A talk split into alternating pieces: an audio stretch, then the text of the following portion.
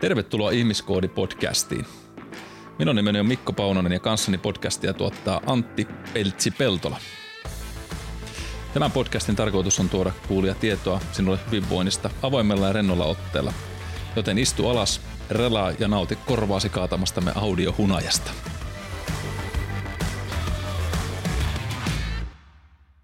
Oikein paljon tervetuloa taas tänne kuuntelemaan kahta herrasmista linjoille. Täällä Pauski Paunonen taas horisemassa teille ja vakio kapteeni ja perämies ja ruorinkääntäjä Ana siellä toisessa päässä. Terve vaan. Joo, toivottavasti on päivä startannut kivasti käyntiin ja, ja tota, saanut semmoisen hyvän positiivisen pössiksen menoa. Ja jos ei nyt sitten ole vielä sellainen päässyt tapahtumaan, niin toivottavasti tästä meidän horinoista tulee ainakin astetta verran mukavampi olo. Tai ainakin huomaa, että itselle menee sitten paremmin, jos kai se voisi näinkin että ei, ei näitä poikia viitti kuunnella. Tai se on hyvä kuunnella, kun tajuu, että ainakin mulla menee mukavammin. Mutta, mutta, mutta se siitä taas. Nyt on laitettu rimaa taas mahdollisimman alhaalla, niin se on helppo ylittää. Ja tota, tänään olisi aiheena jutella vähän tavoitteen asettelemisesta ja sen saavuttamisen koukeroista. Miltä sitä Antti kuulostaa? Oikein hyvä aihe. Semmoinen, mitä voi soveltaa aika moneenkin elämän osa-alueeseen. Mm. Ei pelkästään treenaamiseen tai hyvinvointiin, vaan muuallekin. Kyllä.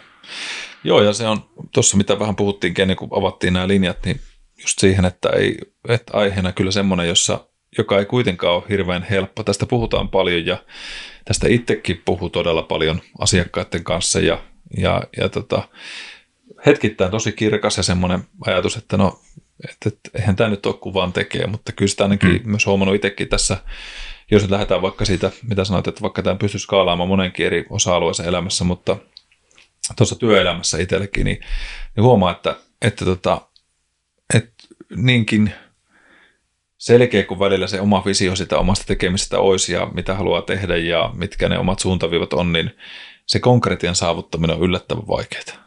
Mm-hmm.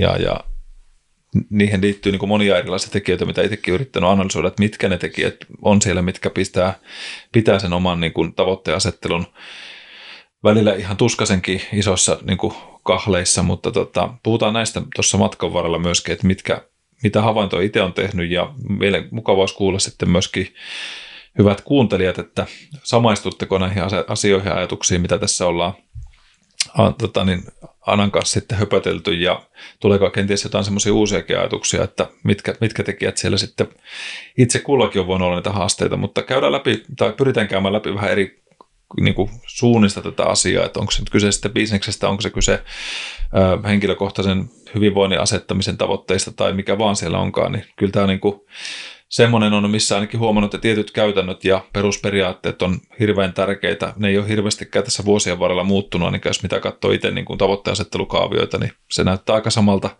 samalta kirjainlyhenteeltä, mutta toki siihen sitten mahtuu paljon, paljon niiden sanojen ympärille ja myöskin uskoisin, että myöskin muita tapoja siihen on. Ei se tarkoita, että se on niin kuin, tämä on ainut oikea tapa siihen, vaan siihen on monia, mm. monia vaihtoehtoja sitten. Mutta, mutta, mutta mitäs, mitä sulle tulee tavoitteesta Antti mieleen ensimmäisenä? Tavoitteen asettelemisesta. Mm. No hyvä tavoitehan nyt varmaan olisi semmoinen, että se olisi realistista saavuttaa. Jos hirveästi ampuu yli sen tavoitteen asettelunsa suhteen, niin varmaan pettymys on se suurin todennäköinen lopputulema. Mm. Jos, jos kuuta tavoittelee taivaalta, niin ei sinne yleensä ihminen yllä. Niin. Sitten pitää johonkin omenapuun alauksiin aloittaa sieltä tavoitella niitä ja sitten siitä hissokseen ylöspäin. Mm. Niin, kyllä se realistisuus on yksi niistä, mm. vaikka sitä olisi... Tämäkin on muuten semmoinen jännä asia, että kun se, se, siitä puhutaan tavallaan, tai itse huomannut tämän tämmöisenä keskustelussa tietynlaisena konseptina, että puhutaan, että pitäisi olla realistinen, mutta samalla sanotaan, että dream big, niin, siis kunnianhimoinen, mm. mutta realistinen. Kyllä. Että just se, että monelle sanonutkin, että uskalla unelmoida, Ja, ja siinä ei mitään pahaa ole, mutta on silti kuitenkin semmoinen niin kuin realisti siinä, että just, että, niin kuin, että, että onko se nyt sinne kuuhun ammuttava itsensä, niin totta kai niin kuin joku sanoo, että tähtää kuuhun, niin tiput vähintään tähtiin. niin, niin, niin kyllä se niin kuin on, ja, ja jos nyt tästä otetaan sen verran koppia, mennään sitten koko, koko tämä on yksi niistä tavoitteista rakennepalikoista, tämä realistisuus, mutta se, että tota, että kun ihmisten kanssa on esimerkiksi käynyt tätä kehon muokkaamisprojekteja ja, ja sitä, että pitänyt pudottaa painoa tai muokata kroppaa muulla tavalla, niin, niin sitten sanonutkin, että, että siinä on todella paljon niin liikkumavaraa, mihin sitä halutaan mennä. Mutta just se, että sulla on tietyt luiset rakenteet kuitenkin, jotka on määräämässä sun jonkunlaista rakenneprofiilia. Että jos sulla on mm. leveät lantion rakenne, niin siitä ei valitettavasti nyt ihan tikku kapeata saada ilman ruuvipenkkiä jos silläkään, että, tota, että on olemassa niin kuin ne luiset määritteet, mitkä meillä on kelläkin, että kylkiluitten mallit, lantion rakenteet, sulla on tietty pituus reisiluussa, niin mm. jos sä et haluat olla koripalloilija ja sä oot 160 senttinen, niin siellä voit olla, mutta on todennäköistä, että sillä pelipaikalla on sulle vähän rajoitetut tekijät, että et ole välttämättä NBA, NBAssa tuota, niin donkkaamassa ihan ensimmäisenä. Mm. Totta kai. Mutta mut osalla ihmisistä tuntuu, että sitten just tähän on joutunut ottaa vähän semmoisen miten voisi sanoa, että karkean rakastavan tavan lähestyä, että, että kun tuntuu, että on niin kaukana tavallaan se ymmärrys siitä, missä ollaan menossa. Vähän samalla tavalla kuin bisneksessäkin, että, että, että kuvitellaan vähän ehkä väärällä tavalla liikaa. Ja sitten tullaan siihen just, että itse asiassa tämä menee nyt vähän aasiltana, mikä meillä yleensä tässä on tapanakin näissä meidän keskustelussa, niin on se, että tuossa puhuttiinkin aamusta, aamusta jo aikaisemmin siitä, että että mikä se ystäväpiiri on, missä se vietät aikaa ja, ja minkälaiset asiat sieltä sinulle tulee, minkälaisia identiteettipuolta selität itseäsi, mutta just se, että äm, tuntuu, että joillakin on sellaisia ihmisiä, jotka sanoo, että se voit saavuttaa ihan mitä vaan, että anna mennä vaan, ja tämä on tosi hyvä idea muuta. Ja sitten mm. sun pitäisi ehkä vertaisarvioida sitä sun ideaa jollekin ihmiselle, jolla on oikeasti konkreettinen ymmärrys, mitä siellä voit saavuttaa. Tämä on mm-hmm. vähän kuin menet idolsiin ja, ja laulaa luikautat siinä sen biisin, ja sitten tuomarit ampuu sut niin kuin aivan teuraalle siinä, kun se et osunut yhteenkään nuottiin, etkä yhteenkään tahtiin. Ja se ihminen näkee siinä, että kun on niitä ihmisiä, jotka tulee täysin joukkina sinne ja ne naureskelee itsekin sille omalle vedolle, että pääsinpähän... Mm, pääsinpä telkkariin ja niin. tämä mun oma kolmen minuutin kuuluisuuteni oli nyt tässä. Juuri näin. Niin, että ne hyväksyy ne tietää tämän. Mm. Ja sitten on niitä ihmisiä, jotka niinku, että no kun että eikö me oikeasti ole hyvä. Ja sitten ne suuttuu oikeasti siitä, että ne ammattilaiset arvioi sun ja ne, toki tehdään vähän show-tyylisestikin, että voisi ehkä olla vähän pehmeämpi ja, mm, ja, ja välittävämpi, mutta että just se, että sitten että kun mun äitikin sanoo ja mun kaverit sanoo, niin kyllä sitä ne miettii, että no tuota. niin. Ne, ne ei ole ehkä se kaikkein puolueettomin niin kuin, taho, mistä kerätä palautetta. Kyllä. Et siinä, siinä se niinku realismi on hävitetty kyllä pahasti siihen, siihen illuusioon, mitä et haluttu vaan niin kuin toista, totta, totta kai niin kuin toista rakastavasti tukea, mutta kyllä se rakkaus pitäisi sisältää siinä vaiheessa sitäkin, että, että siinä on sitä ripaustotuutta mukana, että mm, hei, no, totta kai. Et kiitos, hienoa kun yrität kuulla rakas lapseni, mutta elä nyt, ei se ku, kuuhun yritä Elä tuosta nyt ammattia kuvittele ainakaan. niin, tai jos, jos haluaa jonkun huumorin kautta sen rahan tehdä, niin sitten se onnistuu. Niin, onhan näitä vaikka Sepi Kumpulainen, hän sekään jätkä osaa oikein hirveästi laulaa, mutta on mm. se aika pitkä ura heittänyt. Niin, ja siitä oli itse asiassa, tuohon muuten satuin googlettaa sitä kerran. Siitä oli joku, nyt oli Sepiltä joku vanha keikka tulossa taas, että paluu niin juurille. Että kyllä se vaan hauska on, että meihin mahtuu monenlaista kyllä sitten. Ammattitaidottomuudellakin voi tehdä on se ammattia tavallaan ja mm. taitoa kyllä toki sekin, sekin on. Ja hieno rohkeutta, eihän siitä mitään mihinkään pääse.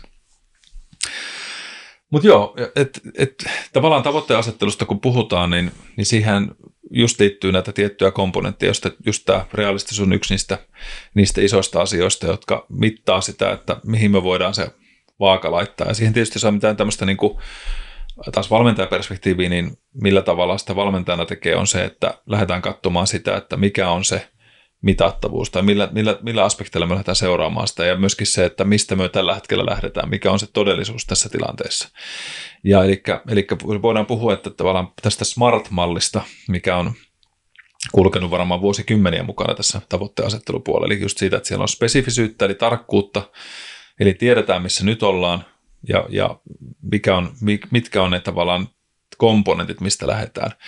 Ja itsellä se ainakin koostuu just siitä, että se viime viikolla just, ei kun hetken tällä viikolla, tällä viikolla, ollaan vielä tässä viikossa, niin, tuota, niin, niin olin yhden uuden asiakkaan kanssa jonka kanssa käytiin läpi tai sanoit, että okei, että mitä, mitä tässä pitää tehdä, niin tehtiin just alkukartoitusta semmoinen parisen tuntia, vietettiin aikaa siinä, että käytiin läpi just nimenomaan fyysistä kapasiteettia, että mitkä siellä on tämän hetken tilanteet niin kuin ihan puhtaasti fysiikassa, mihin keho kykenee, mihin se ei kykene, mm-hmm. mitä vammoja siellä on, minkälainen terveydentila tällä hetkellä hänellä on, mikä on harjoitustausta, kokemus siitä harjoittelusta, kaikki tämä, ja sitten se tietyllä niin resurssit siihen, että, että mitkä on niin kuin, kuinka paljon se tarkasti tähän voi ottaa aikaa. Niin kyllä se oli aika monen vyyhti, mutta sanoi itsekin, että kun mä kysyin sen jälkeen siltä, että okei, että mikä, on nyt, että mikä se on fiilis tästä ensitapaamista, sanoi, että no, että oli mukava huomata tavallaan, että, tai ei ollut mukava huomata, että on niin paljon niin kuin asioita, mitä pitää kehittää tavallaan, mutta samalla mm-hmm. myöskin helpotti sitä, että tajus, että, että okei, että nyt ollaan oikeasti niin kuin menossa selkeästi sitä, että tiedetään, mitä tehdään. Että ei ammuta vaan silleen, että kokeillaan mm. nyt tota ja kokeillaan tota vaan. Niin, heitellään niin kauan, että jotain tarttuu kiinni. Niin, mm. niin. Että, tota, että sanoi, että nyt on aika tarkka fiilis sitä itsellä myöskin, että hän tietää tasan tarkkaan, että mikä on niin kuin asioita, mitkä nähtävästi on hänellä aina niin kuin jarruttanut sitä kehittymistä. Mm. Ja että mitä näiden kanssa pitää tehdä. Ja samassa niin kuin hän haluaisi, että mitä en, täytyy myöntää, että hän haluaisi nopeasti nyt päästä niitä juttuja tekemään, mitä hän toivoikin, mutta ymmärtää, minkä takia hänen pitää nyt käyttää aikaa ensimmäinen kuukausi näihin asioihin, mistä nyt puhuttiin. Eli tavallaan se, mitä spesifipää ja tarkempaa se tieto on, sitä helpommin se vapauttaa. Niin kuin joskus sanottu, että, että tieto myöskin vapauttaa. Niin kyllä se kyllä se mun mielestä niin kuin tässäkin, että mitä tarkemmin se tavoitteellisessa asettelussa analysoit sitä, mitä sä oot lähes tekemään ja mitä sä siihen tarvit, niin sitä helpompaa se on. Mm, niin, totta kai. Siis en, mikähän olisi hyvä analogia äkkiseltä Stetsonista heitettynä, niin ethän sä voit taloakaan ruveta rakentamaan ilman, että sä tiedät, niin kun, onko sulla rinnetontti mm. vai tasamaa, onko se minkälainen maapohja. Ei siihen voi tehdä perustuksia, jos ei sulla ole sitä niin kun taustatietoa siitä, että mihin sä lähdet rakentaa. Kyllä. Nyt vähän sama idea, että pitää olla riittävä ymmärrys siitä pohjasta, mistä lähdetään sitten kehittämään, mihin kohtaan tarviiko jotain, jotain talon nurkkaa ruveta niin kuin vahvistamaan enemmän, ettei se rupea kallistuu liikaa sinne päin. Mm. Oi, ja sitten se on vähän näitä työkaluja, just, just, just tämä sama, että millä, millä välineellä sitä rakennetaan, että, mm. että ei ole niin kuin, että materiaali on mahdollisimman hyvä, ja just niin kuin sanoit tuosta, että, että minusta on hyvä vertaus siinä määrin, että, että, että kun ja ei, no totta kai se on valmentajan vastuulla myöskin katsoa ja osata katsoa niitä asioita mutta oikealla tavalla, mutta just mitä hänenkin kanssa paljon puhuttiin oli se, että, että jos me ne tietyt rakenteet jätetään huomioimatta, niin, niin tämän, ja varsinkin kun pelattiin hänen siihen harjoitushistoriaan, että oli päästy tiettyyn pisteeseen, sitten se aina vähän niin kuin tyssäs tuli taaksepäin, tuli vammautumista, niin me sanoin, että, että on todennäköistä, että siellä on joku linkki, joka on jäänyt huomioimatta, ja sitten kun se pääsi tiettyyn vaiheeseen, niin sitten se ei kestä ja se mm. homma pakittaa, niin vähän toi sama, että talossakin, niin ei se pohja vielä, se, se, se valuko on tehty, näyttää kaikki hyvältä, mutta sitten kun sitä rupeaa sitä massaa tulee siihen päälle, jos se rinne mm. ei ole vahva, mm. niin sehän rupeaa jossain vaiheessa kyllä sitten... Joku antaa periksi. Niin, mm. niin se on kiva viiden vuoden päästä todeta, että ei jumakauta tätä talon vinossa.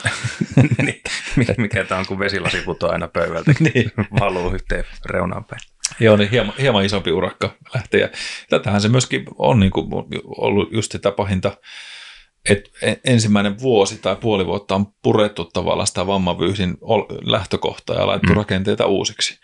Ja joskus se toimii nopeasti, joskus se toimii vähän hitaammin, tai sitten voi olla joskus niitä asioita, joissa pitää nostaa käsiä pystyä, että hei, tämä ei vaan niin, tämä ei niin kuin tällä, tällä ilman puukkoa ja höylää onnistu, että sitten on mm. lähettävä leikkauspöydän kautta tai muuta, mutta mutta, tota, mutta kyllä me itse uskon siihen paperityön voimaan, että mitä enemmän mulla sitä dataa on, jos sanotaan vaikka omakin tavoitteiset, niin se, että, että, että se on mahdollisimman yksityiskohtaista miettiä, että mitä kaikkea me siihen haluan, mit, mitkä asiat siihen tavoitteeseen kuuluu, että me saavutan ne ja mitä, mitä komponentteja me sinne haluamme. Ja totta kai, niin kun, jos ajattelee vaikka omaakin työtään ja omaa bisnestään ja, ja tota, mitä tässä puuhastelee eteenpäin, niin siihen tulee koko aika vähän lisää asioita, kun se huomaat, että okei, tämä on enemmän sitä, mitä me sinne haluan, ja se päässyt mm. vähän koeponnista asioita, mutta et valmistahan se ei varmaan koskaan ole, että aina syntyy tavoitteille uusia tavoitteita, mutta ainakin, että sulla on niin selkeä lähtöpinta ja, ja ympärillä olevat työkalut, millä se pystyy lähteä sitä rakentamaan, niin se on mm.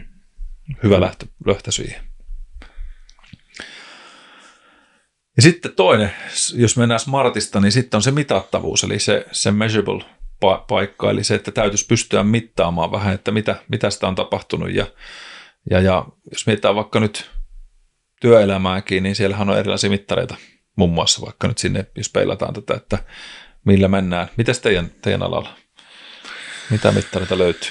No ensihoitoalalla, jos niin kuin, mitä siellä nyt mitattaisiin, siellä mitataan tietysti potilaista, mitataan paljon asioita, mutta jos halutaan niin kuin selvittää sen työn laatua, niin ne on aika pitkälti aikamääreitä, hmm. kuinka nopeasti liikutaan kohteeseen tai miten nopeasti saavutetaan joku tietty ruutu kartalla tai, tai miten kauan on elottomuus kestänyt määrittää hirveän paljon sitä selviytymistä ja aikaa siellä hirveästi mitataan mm.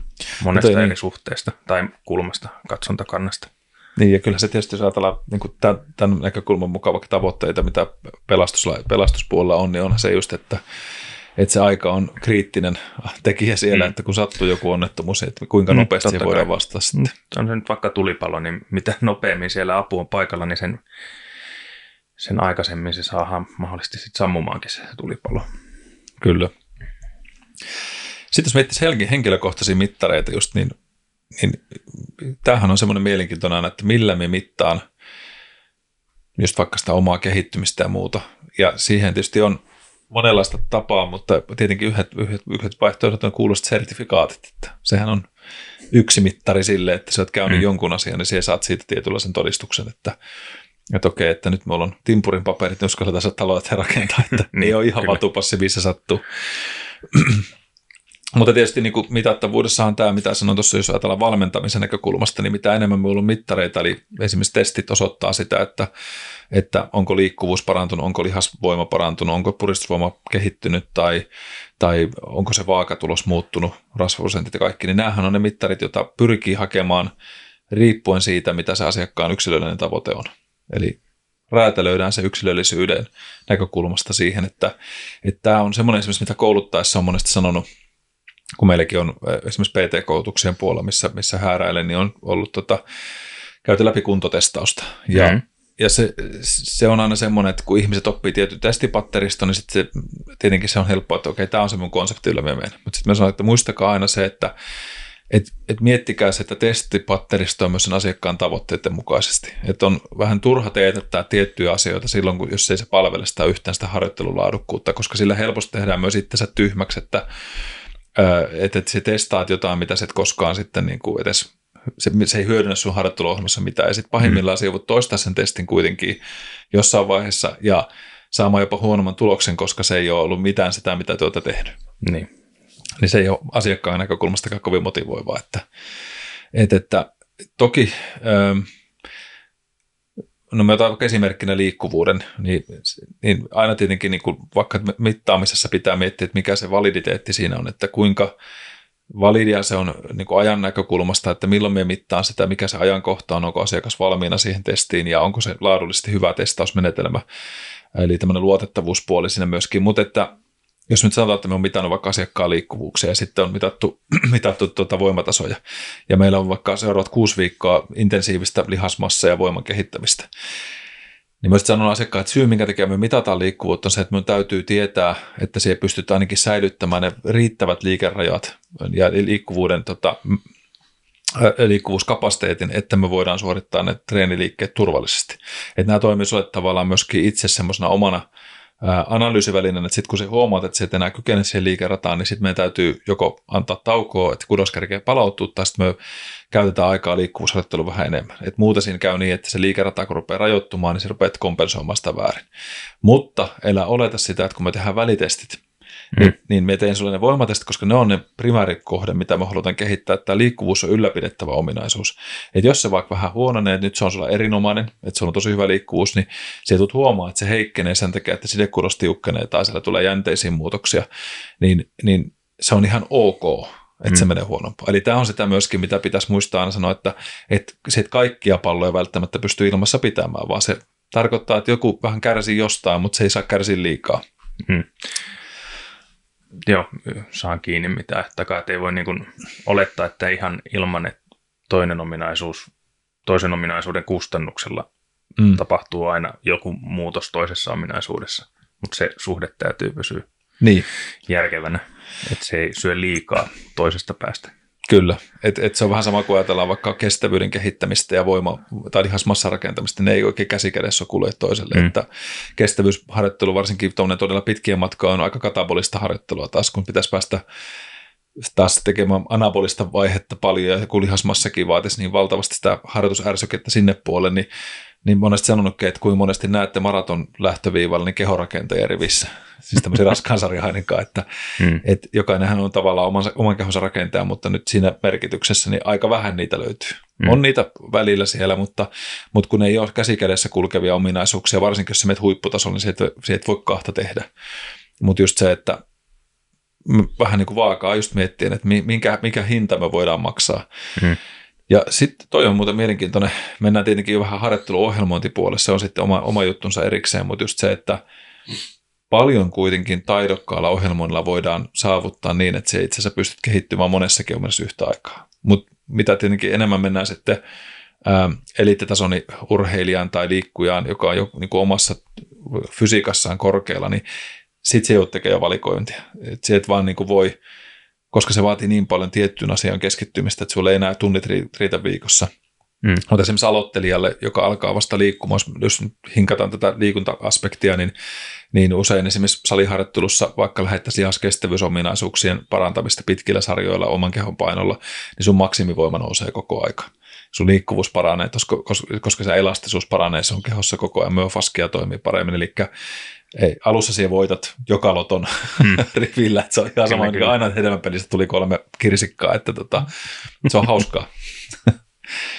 Mutta mut sitten sit tullaan tuohon spesifisyyteen, että sitten sit vaan pitää tehdä vähän kauppaa, että minkä verran me halutaan maksaa hintaa, ja siihen tullaan sitten sinne periodisaatiossa, että kuinka paljon rotaatoidaan sitä sykli, syklittelyä siellä. No tämä varmaan kulkee sitten myöskin tähän spesifisyyteen, että se on yksityiskohtainen, siinä on tarkat tiedot, se on mitattava. No sitten on tämä, mikä on ärsyttävää, se toimintaa sidottu. Arvaa, miksi se on ärsyttävää. No. Tarvitsisi ruveta tekemään. niin. Ai, se ei tule ihan itsestään. Niin. niin niin. Manulle illallinen ottaa vaan kotona. Niin, jos, jos ei ole pressa, niin sitten, tai Uuno, presidentti. Mm. Nythän tuli muuten se Uno presidenttinä taas, niin tasavallan presidentti. Se oli kyllä, Manu oli siinä taas mukana, mutta tota, siitä tuli vaan mieleen. Tai itse taisi olla se Manua näyttelevä mies, joka oli siinä silloin. Joo. Siitä on hyvin, se sitä veti kyllä.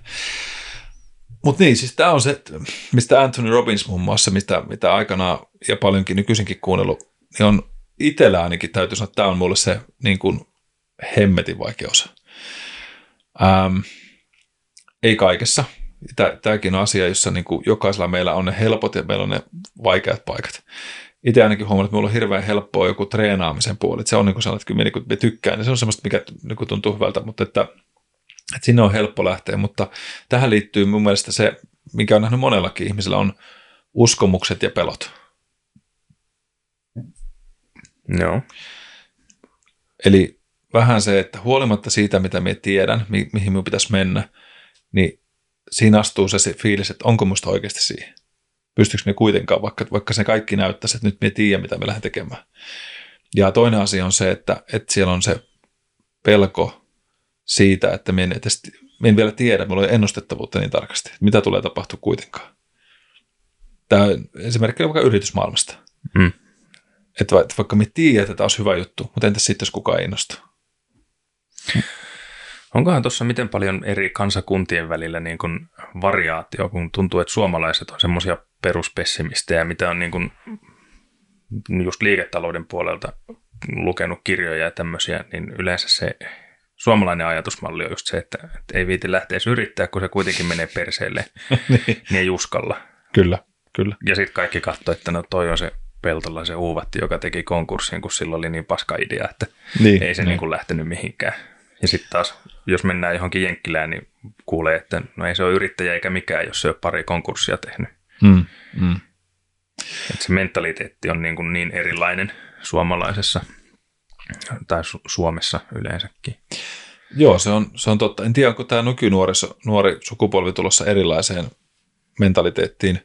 No voisi kyllä ajatella. Mulla niin. ei niin bisnesmaailmasta ehkä ole oikeasti tietoa, mutta jos on vaikka seurannut no jääkiekkoa tulee katsottua paljon, mm. niin se, että minkälaisia suomalaiset niin kuin maailman huiput, joita nyt tulee, Sebastian Ahot ja kumppanit, niin onhan niillä vähän erilainen niin kuin se mielenmaisema. Mm. Ei ne lähde yrittämään tai kokeilemaan. Katsotaan nyt, tehdään se oma suoritus ja katsotaan mihin se riittää. Juuri näin, joo. Niin kuin 15 vuotta sitten. Vaan ne menee ja päättää, että nyt, nyt muuten onnistuu.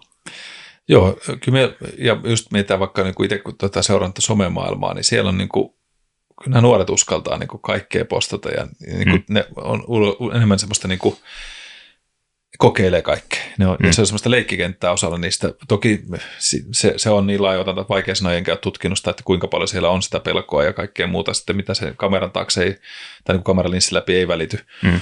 Niitäkin tarinoita kyllä paljon kuuluu, että, että se illuusio somessa on aika vahva. Se on aika vaarallinen maailma sitten myöskin sille, kun moni nuori kokee, että hän haluaa olla somevaikuttaja, hän haluaa nyt tehdä tällä miljoonat. Ja se hinta myös, millä sitä, sitä somea tehdään, niin on välillä vähän vaarallista, että mikä siellä myy mm. oikeasti. Että et onko se talentti vai onko se joku vähän väärä, väärä niin kuin aspekti, niin se on sitten mitä paljon pohtii tosi tekki, että millä niitä seuraajia saa.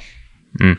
Mutta, tota, mutta joo, jos tota, mitä sanot alussa tuosta, niin se on ihan totta. Ja tietysti näin yrittäjänä parikymmentä vuotta olleena enemmän ja vähemmän päätoimisesti koko aika, niin, tota, niin, niin se, se, mikä siinä ehkä Suomessa on haaste, on se, että jos ei teet konkurssin – niin se oot käytännössä semmoisella mustan lampaan leimalla. Mm. Se et saa mistään pankista rahaa, se et saa mistään niin kuin, takeita, sulla menee kaikki. Mm. Se tukiverkko häviää sulta seuraavaksi viideksi vuodeksi eteenpäin. Niin se on aika mahdoton lähteä perustamaan suoraan mitään yritystä uudelleen. Niin kuin, tai siis jos ei vaadit siihen pääomaan, niin se pitäisi löytää ne sijoittajat ja muut sinne, jotka on valmiita tekemään mm. sitä kyllä, kyllä. projektia. Ja totta kai näitä enkelisijoittajia on, ja jotka, jotka luen kiitos auttaa ihmisiä eteenpäin siinä. Mutta just se, että täällä rankastaan aika kovalla kädellä siitä, että jos siellä feilaat sun asiat, mm. niin se saat niin paljon niskaas kyllä saisi se. Mikä tietenkin on myöskin ihan, ihan hyväkin. E, eihän se niin kuin, jos se, jos se mokaa, niin pitäähän sitä hinta maksaa. Ei se sitä tarkoita, että se voit vaan niin haihatella ja ei se mitään seuraava. seuraava. Jotkut näinkin mutta tekee. Se on mielenkiintoista nähdä, miten ne pystyy tekemään sen niin kuin aina uutta vaan matoa koukkua. Ei tunnu missään. Ja se on tietyllä tavalla kadehdittavaa, mutta se on ihan totta, että Jenkeissä toi on niin kuin ihan toinen tuo asenne. Mm. Ja, ja kyllä me niin kuin, ö, on sama. Me niin kuin sanotaan, että me on valmis kanssa epäonnistumaan ja on epäonnistunut firman niin yrityksessä, mutta, mutta me on aina tehnyt sen kuitenkin sillä tavalla, että se, siinä on ollut tietty turvaverkko takana, että sieltä tiput tyhjän päälle sillä ajatuksella, että kyllä Jumala hulluista huolen pitää, että vedetään kaikki samaan koriin, Ni, niin onhan se vaarallista leikkiä ja vähän hölmöäkin joskus, että kyllä riskejä minusta pitää ottaa ja, ja, ja tavallaan niin kuin uskaltaa kokeilla, mutta sitten just se, että mikä se pelimerkkien sijoittelupöydälle on, niin se on minusta merkittävä siinä. Ja sitten jos miettii tämmöisen niin kuin yksilöllisen kasvun kannalta oma, oma kokemus niin kuin siitä, miten on seurannut sivusta, kun ihmiset kasvaa ja nyt tässä tapauksessa oppii, kun on ollut tuolla mm. koululla. Koululla opettamassa, niin eihän sitä kehitystä koskaan tapahdu, jos tehdään vaan niitä asioita, mitkä on niin kuin helppoja ja mm. isejä. Kyllä. Et jos et koskaan ole epämukavuusalueella ja haasta, haasta itteesi ja ota sitä riskiä, vaikka vähän pelottaakin, niin tuskin hirveästi tapahtuu kehitystäkään. Mm. Oli se nyt sitten joku kognitiivinen taito, tiedon lisääminen, ihan jonkun fyysisen ominaisuuden kehittäminen. Että jos nyt sama lenkkiä kävelee koko ajan, niin kehittääkö se mihinkään mm. maratonille? No ei varmaan. Niinhän se on. Niinhän se on. Ja sitä, se, se helppo on niin kuin varma, se on just se, että se on ennustettavissa. Me mm. tiedän, että tämä tulee, me handlaan tämän, tämä on hyvä. Mutta jos sä haluat kasvaa eteenpäin, niin sun täytyisi just nimenomaan että et, et, niin kuin joskus sanottukin, että et vahvimmat puut kasvaa kovimmassa tuulessa. Mm. Että et ne juuret pitää niin kuin la, la, saada laadukkaaksi, eli sinne tulee se pohjatyön tekeminen, mutta just se, että, että kyllä se, kyllä se niin kuin pitää uskaltaa, että se ei ikinä muuten tiedä. Ja siitä voi myöskään oppia, että, että eihän lapsikaan kerralla opi kävelemään. Niin, ei, ei tietysti. Ja sitten jos sä toteat, että no kerran kaudut, ei, ei tämä mun juttu. Konttaa loppuikin. Kontta. Niin, niin tota, että kyllä se niin kuin aikuisenakin toimii. Tietenkin siinä on vastuut erilaiset. Ja lapsena sulla on kaikki ympärillä, jotka huolehtii sinusta ja sie, oot siinä turvaverkossa. No sitten kun sä oot aikuinen, sulla on ehkä perhettä, sulla on asuntolainat, sulla on kaikki muu päällä. Niin sitten se voi hirveästi kaatua mm. koska sulla on vastuu niistä omista lapsista vaikka siinä samassa. Niin, niin sitten miettii, että okei, että nyt, nyt minun täytyy olla vähän niin kuin fiksumpi. Mutta se on ihan totta ja et, niin kuin palataan tavallaan just siihen, että se action oriented, se smartti toimintaan sidottu on,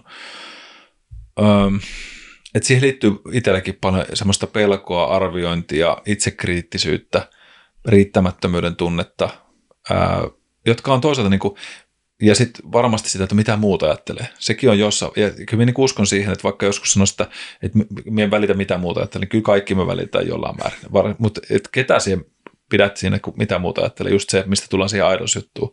Hmm. Että et jos sulla on ne hyvät, ty- me ollaan esimerkiksi semmoisia ystäviä, jossa on niin kuin, jos me haluan niin semmoisen hyvän positiivisen mielipiteen kaikesta, joka se on aina valmis kannustaa kaikkeen, niin sitten me soita sille. Mutta mut se ei välttämättä ole se ihminen, joka on paras parraamaan minun siinä, että onko tämä oikeasti hyvä idea. Mm-hmm. Ja sitten me tiedät, jos me soitan se toiset tyyppi, niin se on mulle brutaali rehellinen aina. Että sillä tulee hyviä pointteja, mutta se ei myöskään kaihda, niin kuin, niin kuin, kaihda sanomasta suoraan, että hei Joo. Mikko, ihan oikeasti, elä viitti. Että et, et, et on niin kuin ystäviä, kelle sä tiedät, että millä me soitan silloin, kun me haluamme vaan lähtökohtaisesti positiivista palautetta. Ja ne on arvokkaita ihmisiä, koska ne on aina valmiita niin kuin heittää, että jes Mikko, että hän, hän postaa tästä ja hän, hän auttaa sinua ja tukee ja, ja on, on varmasti mukana. Meni takaravaani seinään tai seinän viereen niin, niin nämä on semmoisia arviointeja, missä pitää tehdä, mutta tuo take action on sen takia musta tärkeä, että et te, et, et kun sen saa päälle, niin sitten siinä voi jotain syntyäkin. Koska muuten se jäät vaan siihen, että sulla on kivoja kaavioita, mutta sitten ikinä toteuta mitään. Ja, ja, ja tämä on ollut itsellekin vasta niin kuin aika lähellä tässä omassa, omassa elämässä, meistä sen kanssa puhuttu, että sitä on niin kuin mm. piirellyt ja miettinyt, vitsi taas kivaa ja vähän askarellut ja puuhastellut, mutta ei, sitten vaan niin kuin, emme, tämä on niin tuttu turvallinen ympäristö ja muuta. Mutta hitto tuntuu hyvältä sit ne asiat, kun se rupeat uskaltaa tehdä asiat eteenpäin. Tote, että hei, nyt me painetaan nappia, katsotaan mitä tapahtuu. Koska se ennustamattomuus on meillä toinen perus, ihmisen perustarpeista. Että siihen vähän jännität, että en tiedäkään, mitä he seuraavana voi tulla tullessa. Ja yllätyt ehkä iloisesti tai yllätyt joskus vähän vähemmän iloisesti, mutta kuitenkin, että siinä on jotain, jota, jota se odotat. Koska muutenhan se olisi päivänä murveli, mikä se päiväni murmelina. Niin sama vaan toistuu joka kerta uudestaan ja uudestaan, niin ei se ehkä kovin mielekästä ole. Mm. Puuttuu ne elämän semmoista kivat. Se, se olisi, no, uusi analogian ruoan suhteen. Se on joka päivä se samaa kaurapuuroa ja siitä puuttuu aina se suola. Mm.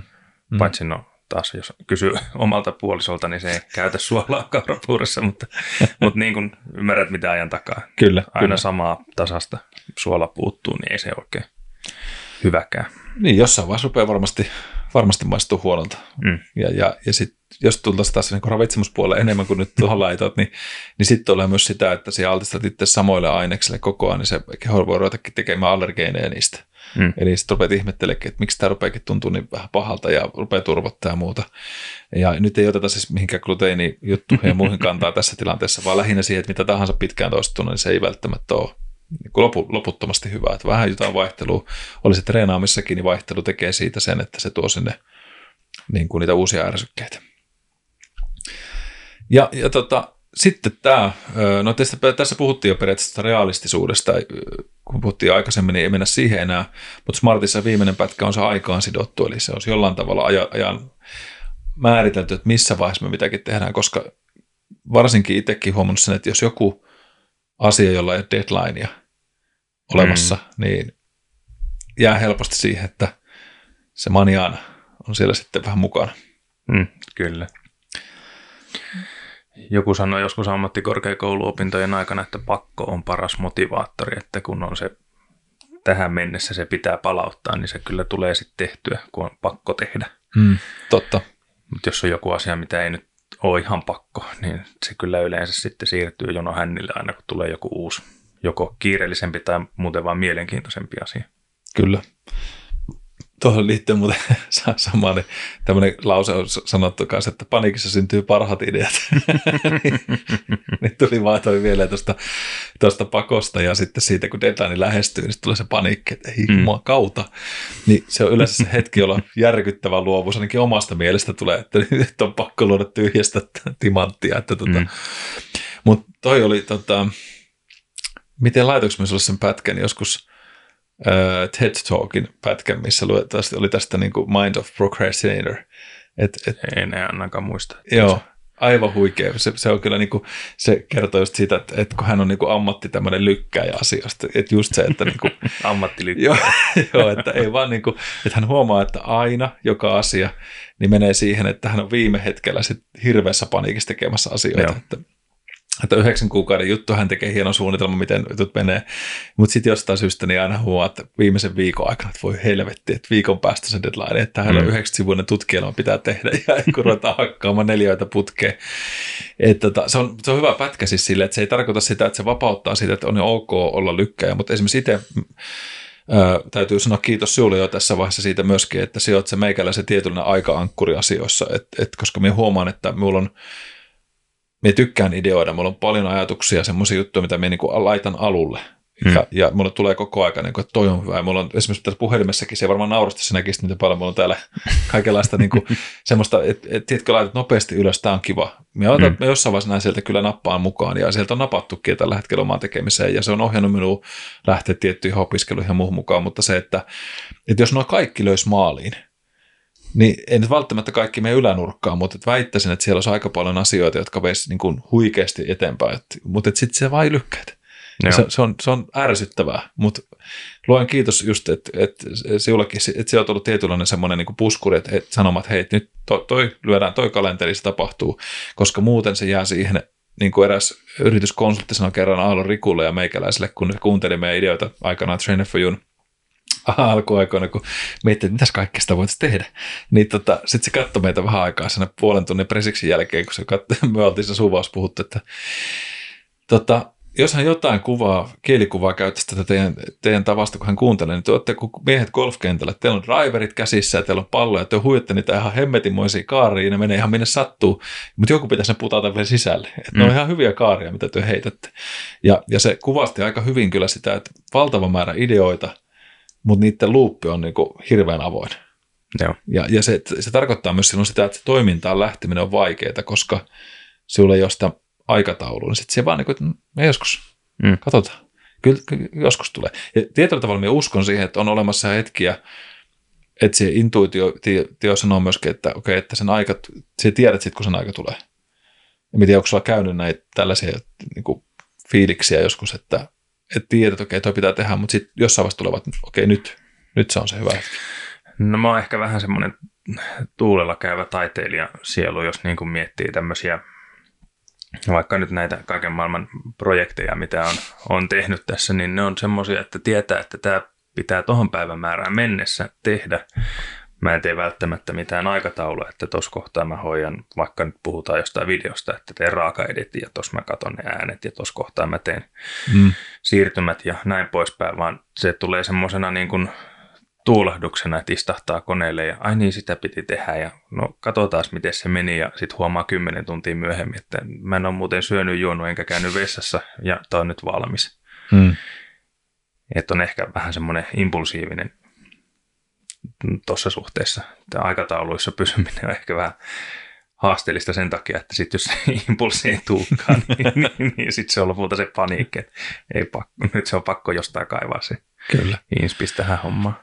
Joo, se, se on kyllä totta, että tuossa kuulostaa olemaan hirveän paljon sukulaissieluja, että tuota, koska, koska silloin kun me katsoin tämän, tämän tota TED Talkin ja, ja nauraskelin itse siinä sit samassa, samalla kun katsoin yhden proffan tämmöisen, missä puhuu niinku siitä, että on niinku precrastinator ja sitten on procrastinator.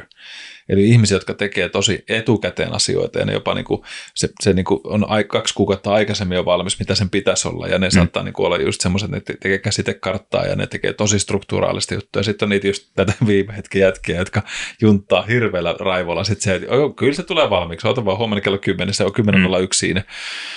E, mutta, mutta se, että, että tavallaan ää, toi, toi niin kuin, ää, luentojen tekeminen tai joku vastaava, niin, niin se on just edellisenä iltana. Sitten luodaan niin kuin hirveä määrä kalvoja ja mietitään ja panikoidaan ja ahistetaan, vaikka siihen on aikaa kolme kuukautta.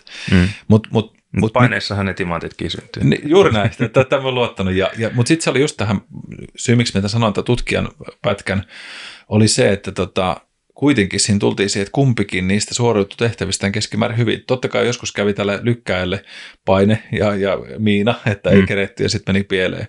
Mutta ne oli myös tosi luovia ihmisiä. Ne oli semmoisia, jotka saattoivat tehdä ihan virtuaalisen suorituksia, koska niillä se inspiraatio toi lisää tavallaan sitä suolaa sinne mm. puuroon mm. enemmän kuin sille, joka oli tosi tarkka joka mittasuhteesta. Mm. Et ne teki varmaa työtä, ne teki taattua semmoista hyvää tasasta laatua, koska ne oli niitä procrastinator-tyyppejä, ne teki varmasti sen kaiken, että tämä virtuosi tekee sen viime hetken. Ja, ja me on nähnyt niin taiteilijoissa, kun tuollakin sielläkin piirissä päässyt pyöri aikanaan omien tota, elämänkoukaroiden kautta, niin, niin siellä on paljon kanssa tämmöisiä tyyppejä, jotka niin kuin tyyli esimerkiksi teatterissa, niin ää, aivan virtuosimmaisia näyttelijöitä.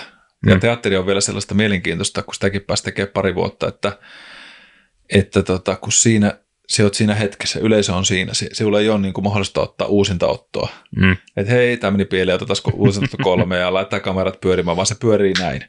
Niin sitten se on, okei, siellä on kuiskaa ja kyllä, että jos sä nyt tiput pahasti vuororoolista, niin sitten se kuiskaa yrittää ainakin auttavasti päästä sut takaisin raiteille, mutta, mutta jos se tiput ja, ja sulla jää jotain, niin sulla ei ole mitään muuta vaihtoehtoa, kun sun täytyy luoda tyhjästä. Että sä saat sen muun tarinan siihen mukaan ja että se jollain tavalla astuu sen mukaan. Niin siellä oli kyllä, mä muistan myös semmoisia näyttelijöitä, jotka aivan, aivan jäätävän hyviä ja, mutta sitten ne aiheutti kyllä siinä niiden omalla virtuosimaisuudella tai sillä viimeisen asti lykkäämisellä, kun ne ei välttämättä muistanut vuorosana edellisen iltana vielä kaikkea ennen ensi iltaa, niin ne muut paineisti kyllä, että sekin on toki, että ne muut ympärillä olevat näyttelijät oli silleen, että ei hemmetti, että sä oot hei pääroolissa ja se et vielä handlata. Se, että kyllä mä hoidan, kyllä mä hoidan. Ja se hoiti sen usein, se mitä mm. ne näki. Mutta mut ymmärrän sen tuskan, mitä se ympärillä olevat ihmiset, jotka saattoi olla just niitä, jotka oli todella raken, niin rakennetarkkoja, niin ne oli ihan ja ja se ohjaaja muun muassa, niin kyllä se varmaan harmaita hiuksia saattoi tulla. ne, mm, no, ei, se oli varmaan kalju sen takia. Mutta joo, niin, tota, niin palatakseen tähän aikaan sanottu juttuun, niin just se, että et kyllä se luo, jos ajatellaan valmennusprojekteja, niin kyllähän se luo paineen sille asiakkaallekin sopivalla tavalla. Varsinkin, että mm. sanotaan, että okei, mikä on niin realistista, paljon sen painon pitää vaikka tippua. Jos ei se tipu, niin me tiedetään ainakin ottaa kiinni, että okei, me ollaan kolme viikkoa jäljessä tästä, niin mikä tässä on? Jolloin se, myöskin se ihminen ymmärtää itse, että et, no okei, sitten voi olla niitä ihmisiä, että no, viimeisellä viikolla ei syödä mitään tyyliä ja vedetään mm. pussikeittoa.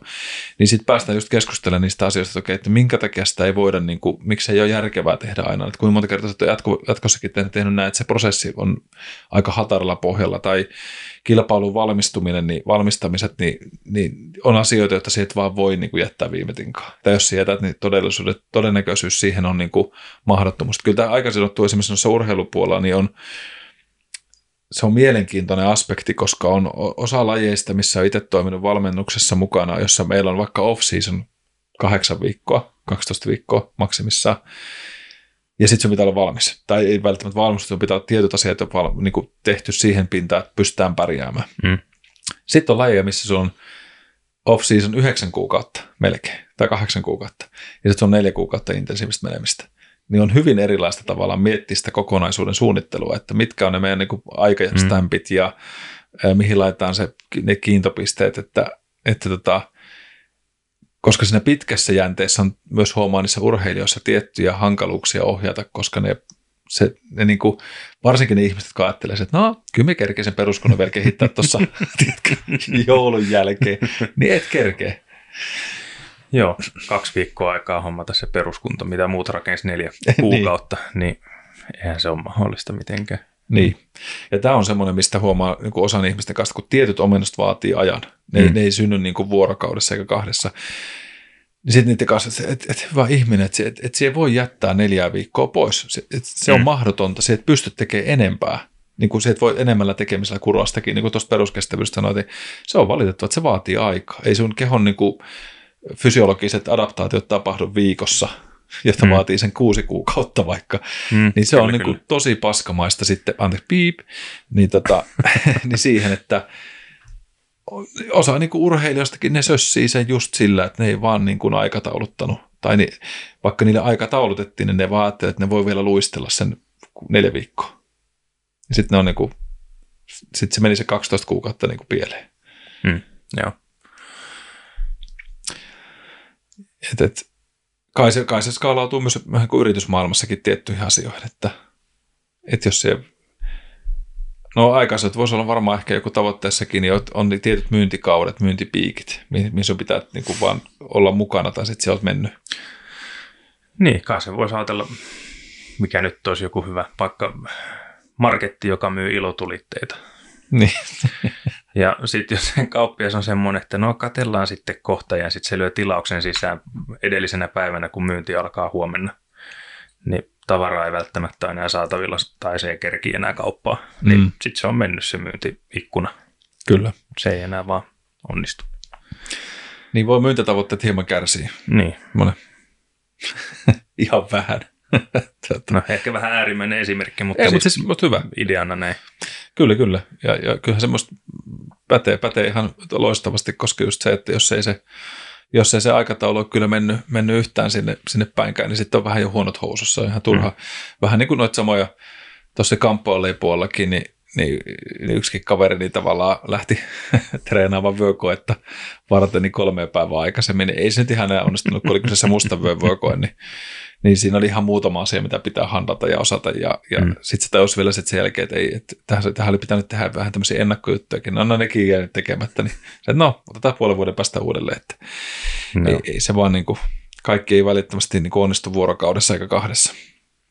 Mutta sitten tullaan ehkä, jos meitä niin just, että, että smarttikaava on just, jos kerrotaan vielä nopeasti se, niin se on se, että siinä on spesifisyyttä, eli sitä tarkkuutta, mm-hmm. M tulee sitä mitattavuudesta, saavutettavuudesta, A, R on realistisuus ja sitten T on se aikaan sanottu. Mutta sitten me ollaan tavallaan vähän sitä sivuttukin, että mikä tässä tavoitteen sa, sa, niin kuin tekemissä on niitä haasteita tai mikä se on, mitä, mitä tärkeitä asiat on huomioida siellä.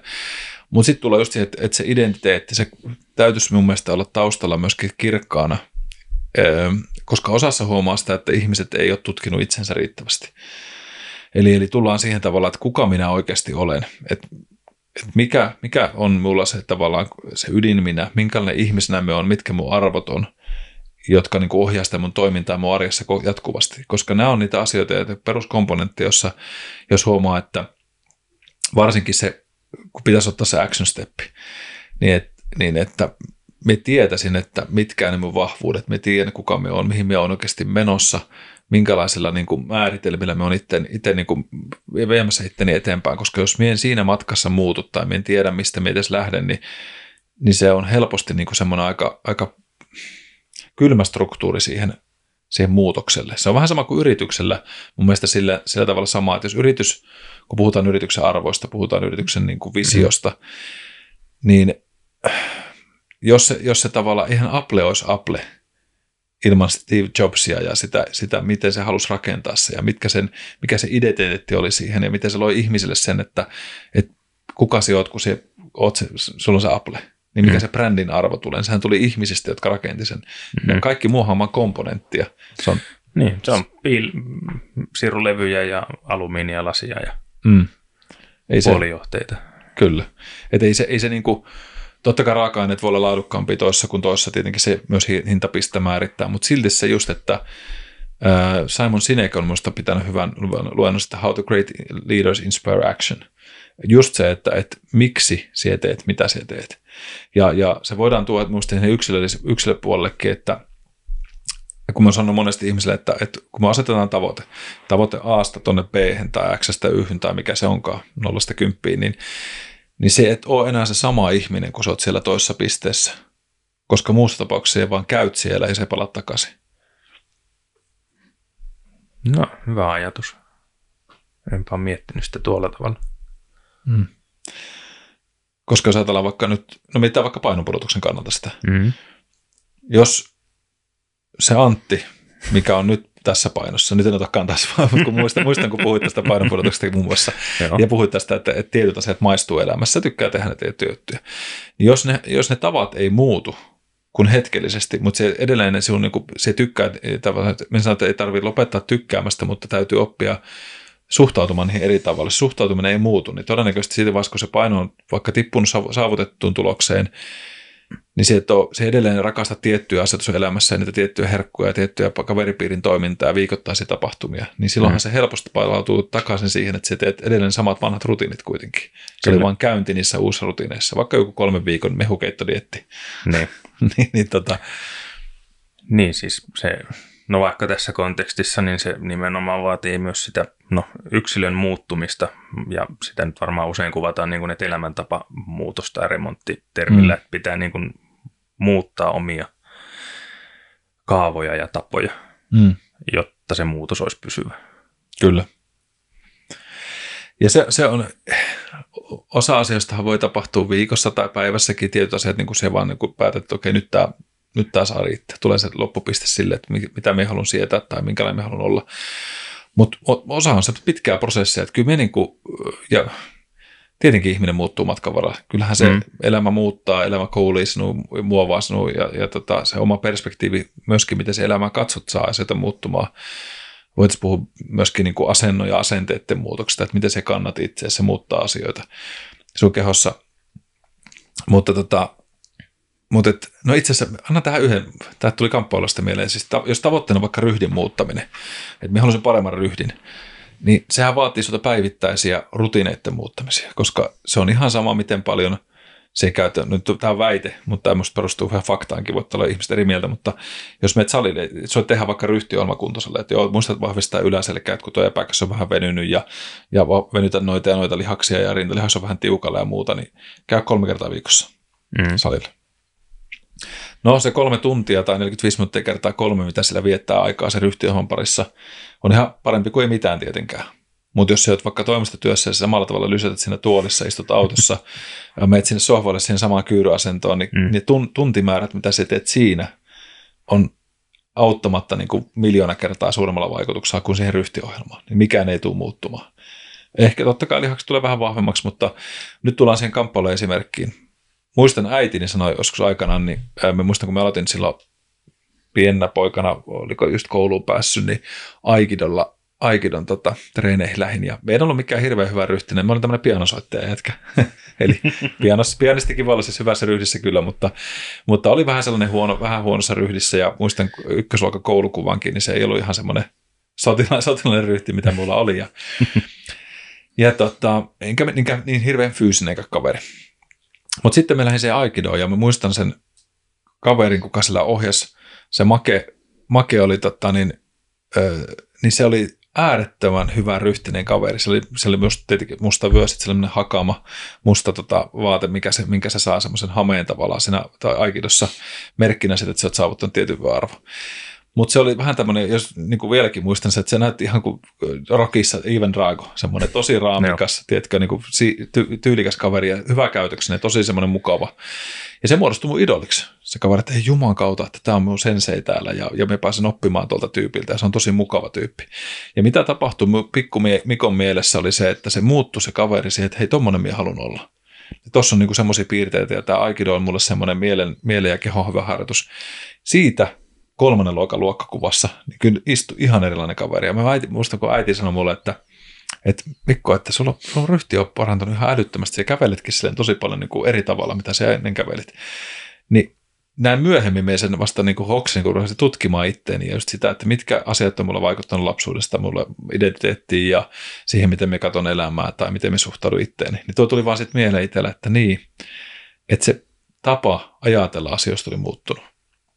Mm. Ja, ja siihen liittyy tämmöisiä tietynlaisia niin kuin ihannesaavutteita tai semmoisia, mitä olikaan sitten, että en kyllä siihen tota, vaaleisiin hiuksiin päässyt Ivan Dragona ja näin edespäin, mutta, mutta paljon siitä tuli niin kuin positiivisia muutoksia itselle kyllä. Et, et, se prosessi muuttaa, muokkaa ihmistä ja, ja tavallaan mun mielestä se, kuka minä olen, kuuluisi olla siinä tavoitteasettelun keskiössä, koska se pitää tehdä muutos siinä pään sisällä myös, jos se kehokin muuttuu. Business-maailmassa mun mielestä ihan samalla tavalla, jos ihmiset ei kykene muuttumaan tavalla, miten ne johtaa, tavalla, miten ne viestää hommaa eteenpäin, niin se yritys ei tule muuttumaan. Se voi ostaa sinne uusia komponentteja, se voi ostaa sinne uusia seiniä, mutta se sisältö, se sydän, mikä siellä sykkii, mm. mikä rakentaa sen kaiken muun siihen ympäri, niin se ei, se ei vaan niin kuin, se, ei, se paljastuu jossain vaiheessa se feikki. Tai, mm. tai mikä se, siis ei me tarkoita, että se tarkoittaa olla huonoa, mutta, mutta miksi joskus yrityksessä vaikka vaihdetaan se johtoryhmä, Tai se, se, miksi, miksi joskus se vaikka Steve Jobs, tai nyt en ehkä sitä voi sanoa, mutta miksi joskus ne, ne perustajat haluaa asettua pois siitä, ää, mennä vaikka vaan taustalle rahoittaa, on sen takia, että ne ei pysty muuttamaan sitä yritystä, koska ne ei itse voi muuttua. Mm. Joo, niin se päättävässä asemassa olevien ihmisten identiteetti, jos se on niin vahva, että he ei itse muutoksen kykene, niin eihän siinä oikein vaihtoehtojakaan ole, että jos halutaan muuttaa sitä toimintatapaa suuntaan tai toiseen tai kulttuuria tai no, identiteettiä, niin eipä siinä vaihtoehtoja sitten mm. enää oikein ole. Niin, sitten se on enemmän jarru sille muutokselle ja sille tavoitteelle, niin. mitä halutaan tehdä. Koska Kyllä. se kasvu vaikka va- saattaa vaatia tiettyjen tavoitteiden muuttumista tai niin kuin mm. toimintamallien muuttumista. Kyllä. Ja tämä on, tämä on niin kuin, tätä vaan itse pohtinut niin kuin tämmöisen niin kuin työelämän näköpiiristä ja, ja sitten just siitä, että, että mitä se on valmentamisessa, koska siihen olet itse yritys OYAB. Mm-hmm. Ja, ja mitä on sanonut monestikin on se, että, että, että miksi se oma keho tai muu on, mitä me teen, on se, että, että niin tärkeä on se, että me voi vaihtaa asuntoa, missä me nukun yöni, tai, tai me voi vaihtaa bisnestä tai muuta, mutta me voi vaihtaa sitä kehoa, missä me on 24 tuntia. Se on, se on se, missä me on, ja, ja se mieli korvien väli on se, missä me vii, joudun viihtymään tai saan viihtyä jatkuvasti, niin sen takia niin kuin aina mietit, että okei, mitkä ne, niin kuin, ja nyt muistakaa ihmiset, me en tarkoita tässä ainoastaan, että se on jotain fyysistä tavoittelua, se voi olla henkisen kasvun tavoitteita myöskin, että mitä me haluan saavuttaa, mihin me haluan mennä, miksi me sitä tuun, minkälainen ihminen me on sen jälkeen ja, ja kenen kanssa me sitä matkaa teen. Niin nämä on minusta niin kuin hirveän merkittäviä komponentteja siihen, että et, et me saisin niin kuin parhaan mahdollisen välineistön siihen, mitä me teen. Ja sitten sen, sen riittävän, Jari Sarasva puhui joskus tästä pakovoimasta, minusta se oli hyvä, hyvä esimerkki siitä, että jos haluat jotain johonkin päästä, niin sun pitää saada riittävä määrä pakovoimaa sen taakse, niin kuin rakettikin, että se ei pääse muuten sitä maan vetovoimasta eikä ilmakehän läpi, jos mm. ei se saa riittävää työntövoimaa sinne mukaan. Niin se vanha vetävä voima voi välillä olla aika isokin. Ja Kyllä. No pakovoima on aika hyvä, hyvä termi kyllä sitten kuvaamaan, että pitää olla joku muu motivaattori, joka vetää riittävän kauas siitä vanhaan palaamisen vaikutuskentästä tai vaikutuspiiristä. Hmm. On, ja sitten ja sitten jos tullaan siihen, että jotkut sanoo, että kun, kun ei tiedä, mitä siellä on taustalla, mitä, mitä me sitten, että onko musta siihen, niin eihän sitä, ja toi on yksi sellainen halvaanotto, että onko musta oikeasti. Hmm. Ja sitten, no ehkä me en tee, kun ei musta varmaan kuitenkaan ole. no et se tiennyt, jos et se ikinä kokeillut. Hmm. Ja tämä on se just se tavallaan, että rakenna se verkko sellaiseksi, että sä tiedät, jos se olisi bisnestä, että se tiput täysin tyhjään, mutta ei niin hyvää turvaverkkoa, että on helppo jäädä kellumaan. Koska sitten se on sitä, että no, mutta ei mun välttämättä tarvitse, me pärjää näinkin. Sitten se ei tarvitse tehdä mitään. Jos on kyse fyysisestä muutoksesta, niin hanki sinne hyvät työ, jos puhuttiin sitä rakennusterminologista, niin, niin hanki siihen hyvä työvälineistä mukaan, joka on se valmentaja, se ympäristö, missä sen teet. Ole siinä realisti, mutta tässä me on huomannut myöskin, että kun ihmiset sanoo, että vielä sen verran pitää tuohon sanoa, että kun, että kun ei ole ei ole niitä resursseja. Että ei, ei tässä sali ei ole lähellä salia eikä muuta. Mm. Anthony Robbinsin lainaukset, että it's not about resources, it's about resourcefulness. Mm. Eli just se, että, että kyse ei ole siitä, että niin, tai toista oppii sen, niin lainatakseen Paul Check ja sanoo, että me voin treenata vaikka hississä, että ei se niin kuin ole siitä kiinni, että, että tietenkin on totta kai tietyt fasiliteetit mahdollistaa omat mukavuutensa, mutta se, että paljon meillä on myös selittelyä siihen, miksi me mm. voidaan jotain tehdä. Että ei, ei, ei niin kuin, esimerkiksi opiskelu, niin luojan kiitos, me ollaan poistu siitä struktuurista, että sun pitäisi olla käynyt X, Y, Z koulu, että sä voit mennä opiskelemaan yliopistoon. Ja et, et jos et siellä sano, tämä on niin ärsyttävää esimerkiksi, että et, no joo, siihen voi, muun muassa mulle sanottiin aikana, että et no kyllä se tota, tuon pääsykokeisiin voisit päästä, jos sä käyt uusimmassa sun lukion päästötodistuksesta niin tuota, historiaa tai jotain vastaavaa. tai tiedätkö, että sä saat keskiarvo ylöspäin. Mm. Et kun sun, sitten on, että no, mutta kun meillä on biologia, matematiikka, liikunta, musiikki, nämä on kymppejä.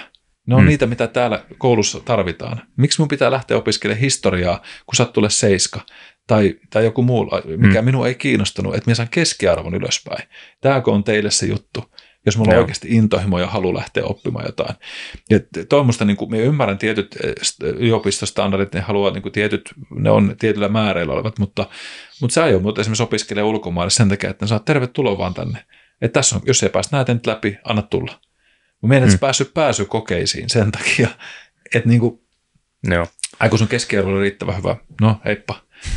Niin, oli, niin tavallaan just se, että tavallaan, että et nykyisin me voidaan niin kuin päästä meidän omia tavoitteita kohti niin monella eri tapaa. Se ei ole enää se, että sun täytyy kulkea tämä polku Asta d Joo, niitä tapoja on tullut ihan hirveän määrä lisää. Sen hyvin yleisesti puhun vaikka nyt tämä mun oma mediaharrastus, niin enhän Mm. mä ole tähän niin kuin mitään koulua mistään käynyt, vaan niin kuin tutkintoa suoraan, vaan opiskellut eri lähteistä, hyvistä lähteistä ja mennyt oppia itselle. Sitten kokeilu.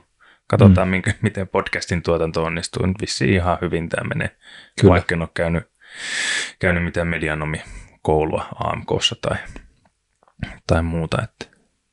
Kyllä. Ja toi on niin kuin tavallaan niin kuin lohdullistakin tietää, että sen Joo, pystyy kyllä. tekemään, koska, koska niin, niin, niin, ei se sun oma tällä tavalla nykyisin tämmöisten omien unelmien tai tavoitteen saavuttaminen ja, ja se, se, mihin sä haluat päästä, niin, niin tavallaan sinne, no to, nyt puhuttiin niin akateemisesta näkökulmasta, mutta, mutta siihen on monia teitä, miten se voisi Mm. tehdä. Ja tietysti yritysmaailmassakin siihen on muodostettu jo paljon helpompia tapoja, että osakeyhtiön on helpompi perustaa ja se pystyy niin lähteä kevyt yrittäjyydelle ja muilla liikenteeseen. Että, että se, se antaa ihmiselle enemmän liikkumatilaa ja mahdollisuuksia. Mm. Ja tietysti jos ajatellaan niin meidän nykymaailma, niin kuin vaikka jos ajatellaan liikunta-alan bisnestä ja sitä kehon muokkaamista ja muuta, niin, niin koko aika tiedetään ihmiskehosta enemmän ja sinne pystytään, niin kuin jo monesti sanonutkin, että, että tapoja on monia. Kysymys on vaan siitä, että mikä toimii sille yksilölle parhaiten ja mi- miten me saadaan rakennettua se sulle toimivaksi systeemiksi, onko se smartin asettelulla tai muulla. Ja siitä, siitä tavallaan, että se tavallaan metodit on niin monimuotoisia, mitä voidaan tehdä. Että hyvällä valmentajalla on monipuolinen työkalupakki, josta mm. se voi sanoa, että hei, että ei se mitään, jos me ei voi tuota tehdä, niin meillä on kolme muuta vaihtoehtoa ja lähdetään niistä luovimaan asioita. Sitten vaan katsotaan, että mikä mihinkin niin kuin aikajänteeseen sovittuu parhaiten, että joskus on niitä minullekin soitettu, että hei Mikko, että se alkanut se soittaa, että miten paljon voi kuntoa kehittää kolmessa kuukaudessa? Sitten mä, että no, mi- mihin tämä kysymys viittaa? Ja se on ollut sitten usein tämmöinen saunalauteella oleva äijien keskustelu, jossa on löyty veto. Niin. Ja, ja tota, kyllä siinä muutama oli kanssa semmoinen, sitten me sanoin, että okei, että kerro missä on lähtötilanne, sitten me sanoinkin sen keskustelun jälkeen, että no perustuen tuohon dataan, mitä se mulle annoit, niin se, että sen kolmen kuukaudessa aikana saa sairastua kertaakaan, ja sitten tasan tarkkaan kaiken, mitä me sovitaan. Mm. Että onko ok. On. No sitten, sitten ruvetaan tekemään sitä niin sanottu rapid planning metodia, että, että okei, mitä me voidaan tehdä, mitä me voidaan lyödä saman koriin ja nyt vedetään täysillä. Mm. Niin kuin kaikki optimiin, mutta se on sitten tietysti elämäntilanteesta kiinni, mutta, Mm. mutta on ne, ne onko hauskoja metkoja soittoja välillä. Että. Joo. Tuosta työkalupakista tuli vaan mieleen, että se mitä jonkin verran on seurannut niin kuin tätä hyvinvointialaskeneen, niin tuntuu, että siellä on jonkin verran löytyy niitä valmentajia, joilla on tasan yksi leka. Mm-hmm. Ja se on paska haile, että onko se ruuvi vai, vai, vai vaatekoukku vai pultti vai naula, niin sitä lyödään sillä lekalla Kyllä. joka ikinen kerta, että se työkalupakki, siellä on tasan yksi, vaikka joku tyli ketodietti. Se on, parantaa kaiken ja poistaa syövät ja niin kuin, on muutenkin keskimäärin ihmisille aina hyväksi. Mutta kyllä nyt ihan näin on. Ei se ole. Semmoinen, no, et hyvä, että on työkalupakki, missä on muutakin kuin leka. Joo. Näinhän se pitääkin olla. Joo, tuosta itse asiassa tuohon ketodiettiin liittyen, ei mennä liikaa sinne taas, vitsi, on hyvä, kun luistellaan sitä aiheesta, mutta just tähän tuli mieleen toi, että kun se on ihan totta, että tietyissä asioissa niin jotkut valmentajat, että se gospel on sitä, että pelkästään tämä on se, kaikki, kaikki vastaus löytyy heat-harjoittelusta tai se ketodietti tai mikä trendi se sitten Joo, onkaan. toi gospel on jotenkin niin kuin hyvin kuvaava, että se on melkein semmoinen, että siellä on evankelista, joka julistaa. Ketodieetin hy- hyvää ilosanomaa Kyllä. ja koettaa samalla lekalla paukuttaa kaikkia päähän, että ottakaa opiksenne. Joo, joo. Huolimatta elämäntilanteesta ja sairasta Mm. mm. kertomuksesta, niin kaikki tämä toimii. Ja, ja se on, Se mutta on tähän, vaarallistakin. Siis joo, todella vaarallista. Ja itse asiassa tuossa jännä, kun me mekin seurannut aika monia pitkän alan niin vaikuttajia tuolla biohakkerista lähtien ja niiden materiaalia lukenut ja opiskellut ja eri koulukunnissa tässä edelleen surffailen, niin me on huomannut jo varhaisessakin vaiheessa ja, ja me on toivon, mä sanoin aina mun kollegoille, että, että lyökää minua just sille jollain vasarassa, huomaatte, että me rupean puhumaan yksittäisiä totuuksia, että tämä on ainut mm. totuus asioista, koska niitä ei vaan tunnu olevan.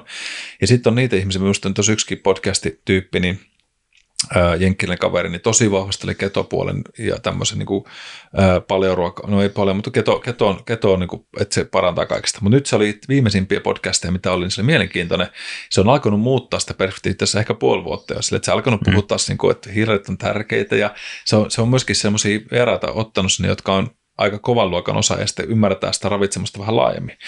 Niin nyt se muun muassa mm. viimeisimmässä oli just siitä puhua, että et, et, että niin ketoruokavalio, että vaikka se olisi hyväkin, mutta esimerkiksi se voi aiheuttaa masennusta ihmisille, koska ne et, tota, hiilihydraatit jää niin vähille, että aivot vaikka ne pärjää periaatteessa ketoaineilla, mutta että se tarvitsee sitä hiilaria, johtuen nyt esimerkiksi eri välittäjäaineista, serotoniinista ja muista, mihin hiilarit vaikuttaa. Niin, että, että muistakaa, että sitten ketoakin tulisi rotatoida ja tulla välillä niihin niin ei-ketojaksoille. Mutta se on makea nähdä tavallaan, että tämäkin todella kospelia julistanut kaveri on muuttanut maailmaa niin kuin mielikuvansa enemmän tämmöiseen, että se näkee, että nyt silmät on avannut siihen, että on olemassa muitakin sateenkäärivärejä kuin vain musta ja harmaa. Mm. Tai musta ja valkoinen. Ja, ja tota, mutta tämä on vaikeaa. Se on, mm miksi se leka on helppo, on se, että se ei tarvitse keskittyä kyseenalaistamaan mitään, vaan se uskot siihen yhteen asiaan, se muistat sille vaan hirveän määrän faktoja ja sitten siellä lauat sen tulemaan ja se, se menee ja et välitä muista. Mm. Mutta minusta se on niin ammattinäkökulmasta piittaamattomuutta ja välinpitämättömyyttä ja epäammattimaista mm. myöskin. Et se ehkä tässä nyt ehkä viimeisenä jarruna, niin kloosataksemme, että pysytään suunnilleen tunnissa, on se, että suurin ainakin itselläkin on ollut se, eh, miksi se action orientated, että se action on vaikeaa, että mitä enemmän sinä tiedät, mitä enemmän se tajuut, että okei, tässä on näitä ja näitä juttuja, näihin voi vaikuttaa, tässä on tuommoinen muuttuva tekijä muuta, niin sitä varovaisemmaksi se tuut siinä, että mitä siellä lähdet niin kuin toteuttamaan, koska siellä haluat tietää enemmän. Ja miettiä, että okei, no mä annan esimerkin vielä just siitä, että niin kuin paljon kuin mekin haluaisin launchata vaikka applikaation tiettyjä valmennusprofiileita tai tämmöisiä konsepteja. Niin konseptien vaara on aina se, mun maailmassa, mun silmissä on se, että nämä ei ole yksilöllisiä. Mm. Jolloin minkä ratkaisun myös en nyt sitten tehnyt, jos, kun, kun siis tämä nyt julkaistaan, tämä applikaatio. Tiedän, kun tuo kaveri tuossa vieressä nyt painostaa siihen, kun me on sille tämän, tämän niin luvannut ja se on ihan hyvä näin, että Antti on mulle tämmöinen ohja, ohjaaja, ohjaava tekijä, mutta siis se, että että silloin aina, kun ihminen ottaa sen, niin se saa aina henkilökohtaisen konsultaation, koska me ei mitään muuta vihaa kuin sitä, että se joku sanoo, että Mikko, me tein sun treeniohjelmaa, me palataan sen tuolta ja se ei toimi se on ihan paska. Hmm. Jos se johtuu siitä, että se ei ole keskustellut mun kanssa, että miten se modifoidaan sinulle itselle, tai että kannattaako sinua ottaa tuota. Hmm. Koska silloin, silloin me tarjoan sitä lekaa, mitä me vihan eniten, jos, niin. jos, jos ei kyseessä ole lyödä lekaalla nimenomaan. Niin, tai jos on vaikka viisi konseptia, niin sulla on, sulla on pienvasara, iso vasara, leka ja moska ja kumivasara, mm. mutta ne on kaikki edelleen vasaroita. Kyllä. Ja jos se ongelma on joku ruuvi, joka ei ole oikeassa asennossa, niin ei se sillä lekalla niin. saa aika kauan paukuttaa, että ne kierteet painuu sinne sisään asti. Kyllä, juuri näin. Niin tavallaan toi on yksi semmoinen jarruttava tekijä, sit, kun se, tai, se arvioi sitä sun omaa tekemistä, mutta sitten mm. tullaan just siihen, että pitäisi vaan uskaltaa silti lähteä, koska sitä kautta se voit muokata enemmän. Et valmista ei koskaan varmastikaan tule missään, jos puhutaan vaikka itsensä kehittämisestä, niin sehän on loputon suo, mm, on. suo ja, ja samalla taivas. Mutta hei, siinäpä hyvät ihmiset tavoitteen asettelusta. Ää, tästä varmasti tullaan puhumaan vielä lisääkin, ja jos kaipaatte siihen, siihen sitten tai heittäkää ihmeessä viestiä, jos joku erityisesti kiinnostaa esimerkit tai muut, mitä, mitä voidaan tehdä, mitä voidaan niin lähestyä tavoitteen asettelua, niin siihen on olemassa ihan hyviä konsepteja, konsepteja graafejakin, mitä itse käytän valmentamisessa, niin mielellään niitä kyllä sitten jaan, jaan sitten eteenpäin, mutta tuota, kiitos, kiitos taas tuota Peltsi tulituesta. Eipä kestä. Ja oikein loistavaa päivää kaikille kuulijoille. Moi moi. Moro moro.